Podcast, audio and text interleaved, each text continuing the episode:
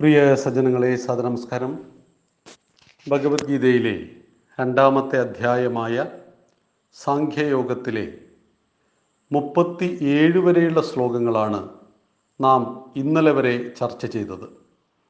ഇന്ന് മുപ്പത്തി എട്ടാമത്തെ ശ്ലോകത്തെക്കുറിച്ചാണ് നമുക്ക് ചിന്തിക്കേണ്ടത്.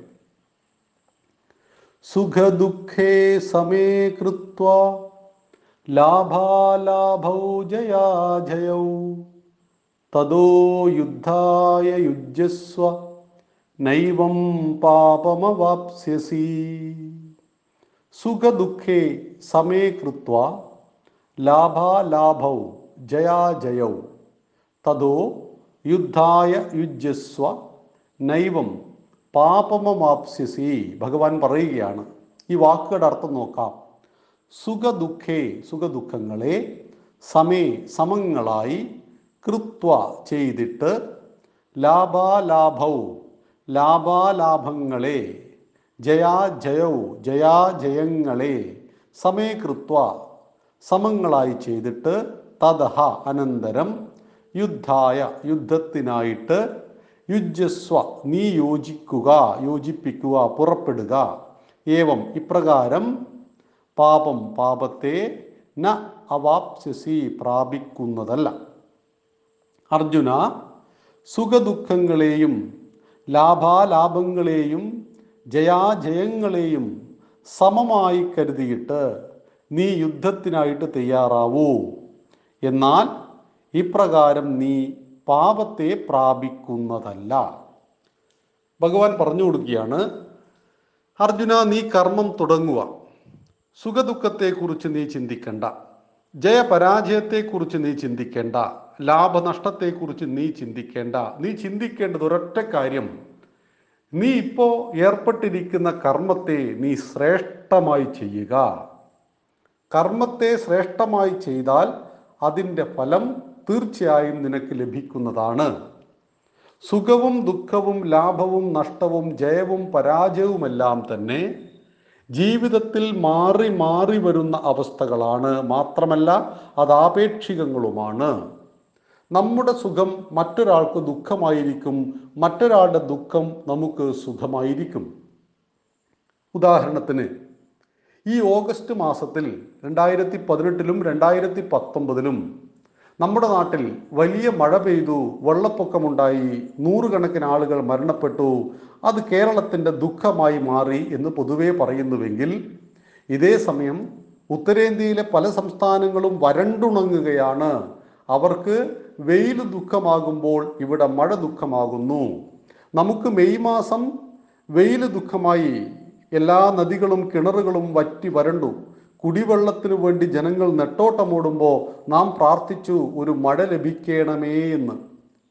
ഓഗസ്റ്റ് മാസം കഴിഞ്ഞു. ഏതാനും മാസങ്ങൾ കഴിഞ്ഞപ്പോൾ മഴ ലഭിച്ചു. അത് കൂടിയപ്പോൾ നാം പറഞ്ഞു മഴ നിൽക്കണമേ എന്ന് അല്പം വെയിലുദിക്കണമേ എന്ന്. അപ്പോൾ ഇതെല്ലാം ആപേക്ഷികങ്ങളാണ്. ഇന്ന് ദുഃഖമുണ്ടാക്കിയത് നാളെ സുഖമായിട്ടും ഇന്ന് സുഖമുണ്ടാക്കുന്നത് നാളെ ദുഃഖമായിട്ടും മാറുന്നു എന്ന് മനസ്സിലാക്കുക. സുഖവും ദുഃഖവും ജയവും പരാജയവും എപ്പോഴും ജയിക്കുന്നവനില്ല എപ്പോഴും തോൽക്കുന്നവനുമില്ല. ഇന്നത്തെ ജയം നാളെ അതിൽ അഹങ്കരിച്ചാൽ പരാജയത്തെ ഏറ്റുമേടിക്കേണ്ടി വരും. ഇന്ന് പരാജയപ്പെട്ടു അതിൽ നിരാശനായിട്ട് അങ്ങനെ ജീവിച്ചാൽ ജീവിതത്തിൽ എല്ലാ കാലത്തും പരാജയത്തെ നേരിടേണ്ടി വരും. ഇന്ന് പരാജയപ്പെട്ടു ആ പരാജയത്തിൽ നിന്നും നൂറ് പാഠങ്ങൾ പഠിച്ചു. എന്തുകൊണ്ട് ഞാൻ പരാജയപ്പെട്ടു? അതിനെ വിശകലനം ചെയ്തു. വിദഗ്ധരുമായിട്ട് അത് ചർച്ച ചെയ്തു. നമ്മെ സ്നേഹിക്കുന്ന അനുഗ്രഹിക്കുന്ന ആളുകളുമായിട്ട് അതിനെക്കുറിച്ച് ചർച്ചകൾ നടത്തി. വിമർശകന്മാരോടല്ല. എങ്കിൽ ഞാൻ ആ കർമ്മം ചെയ്തപ്പോൾ അതിൽ ഇന്നിന്നേ പോരായ്മകൾ ഉണ്ടായിരുന്നു എന്ന് മനസ്സിലാക്കി. അതുകൊണ്ട് ഞാൻ പരാജയപ്പെട്ടു എന്ന് ബോധ്യം വന്നാൽ അതേ കർമ്മം പരാജയത്തിന് കാരണങ്ങളായ ഘടകങ്ങളെ മുഴുവൻ ഇല്ലാതാക്കിക്കൊണ്ട് അതേ കർമ്മം ചെയ്താൽ അനായാസേന വിജയിക്കാൻ കഴിയും. അപ്പോൾ ജയത്തിൽ നിന്നും പാഠം പഠിക്കണം പരാജയത്തിൽ നിന്നും പാഠം പഠിക്കണം സുഖത്തിൽ നിന്നും ദുഃഖത്തിൽ നിന്നും പാഠം പഠിക്കണം. ലാഭവും നഷ്ടവും ലാഭത്തിന്റെ ഓപ്പോസിറ്റാണ് നഷ്ടം എന്ന് പറയുന്നത്. എല്ലാ കാലത്തും ലാഭം കിട്ടുക എന്ന് പറയുന്നത് സാധ്യമല്ല.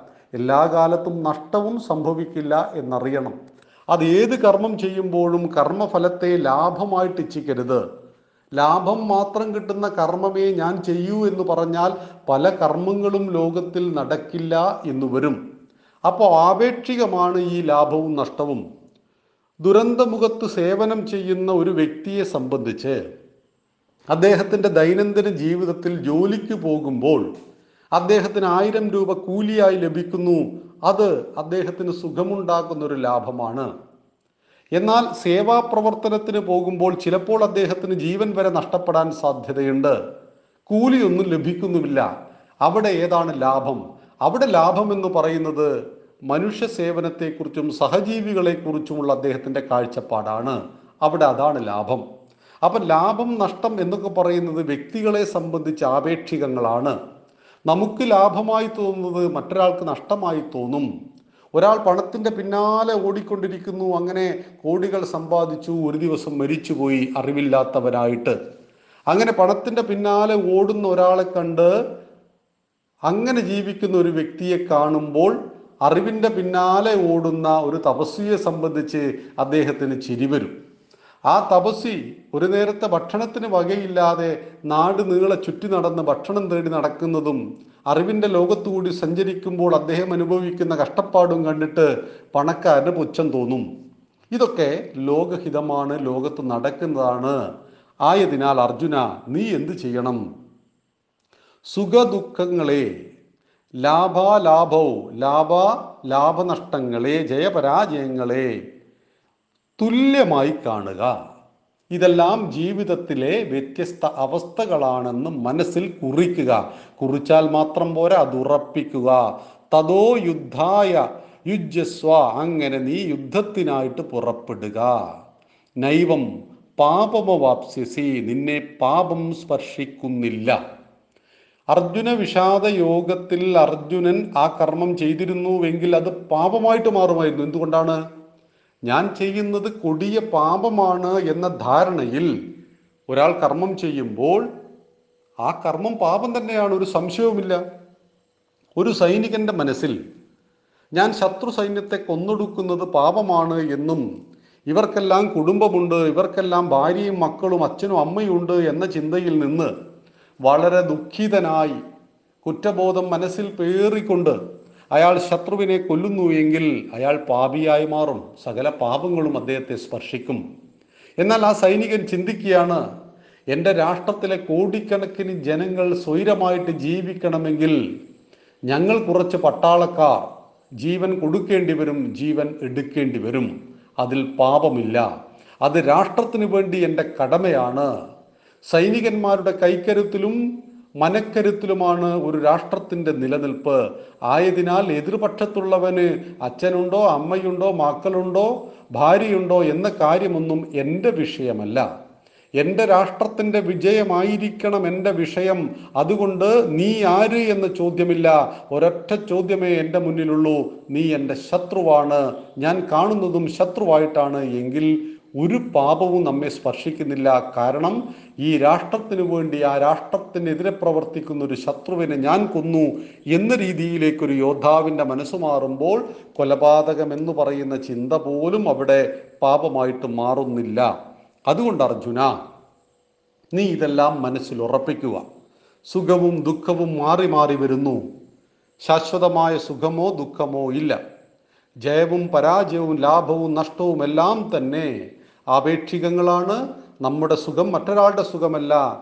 ഈ നാടിന്റെ കാലാവസ്ഥയിൽ ഉണ്ടാകുന്ന സുഖം മറ്റൊരു ദേശത്തിന്റെ കാലാവസ്ഥയിൽ ദുഃഖമാണ് എന്ന് പറയുക. തണുത്ത രാജ്യത്ത് ജീവിക്കുന്നവരുടെ ദുഃഖം തണുപ്പാണ് എങ്കിൽ മരുഭൂമിയിൽ ജീവിക്കുന്നവന്റെ ദുഃഖം ചൂടാണ്. അല്പം ചൂട് വേണമെന്ന് തണുപ്പ് ദേശത്ത് ജീവിക്കുന്നവൻ ആഗ്രഹിക്കുമ്പോൾ അല്പം തണുപ്പ് വേണമെന്ന് മരുഭൂമിയിൽ ജീവിക്കുന്നവൻ ആഗ്രഹിക്കുന്നത് സ്വാഭാവികം. ഇതെല്ലാം ആപേക്ഷികങ്ങളാണെന്നറിയുക. അതുകൊണ്ട് നീ ക്ഷത്രിയൻ യോദ്ധാവ് പേര് കേട്ട വില്ലാളി വീരനായ അർജുനൻ പരമേശ്വരനോട് പോലും യുദ്ധം ചെയ്തവൻ ആ അർജുന നീ നിന്റെ കർമ്മത്തെ ചെയ്യുക നിന്നെ പാപം സ്പർശിക്കുന്നതല്ല എന്ന് രണ്ടാമത്തെ അധ്യായത്തിലെ മുപ്പത്തി എട്ടാമത്തെ ശ്ലോകത്തിലൂടെ ഭഗവാൻ വ്യക്തമാക്കുന്നു. നാൽപ്പതാമത്തെ ശ്ലോകത്തെക്കുറിച്ച് നമുക്ക് നാളെ സംവദിക്കാം. നന്ദി നമസ്കാരം. വന്ദേ മാതരം.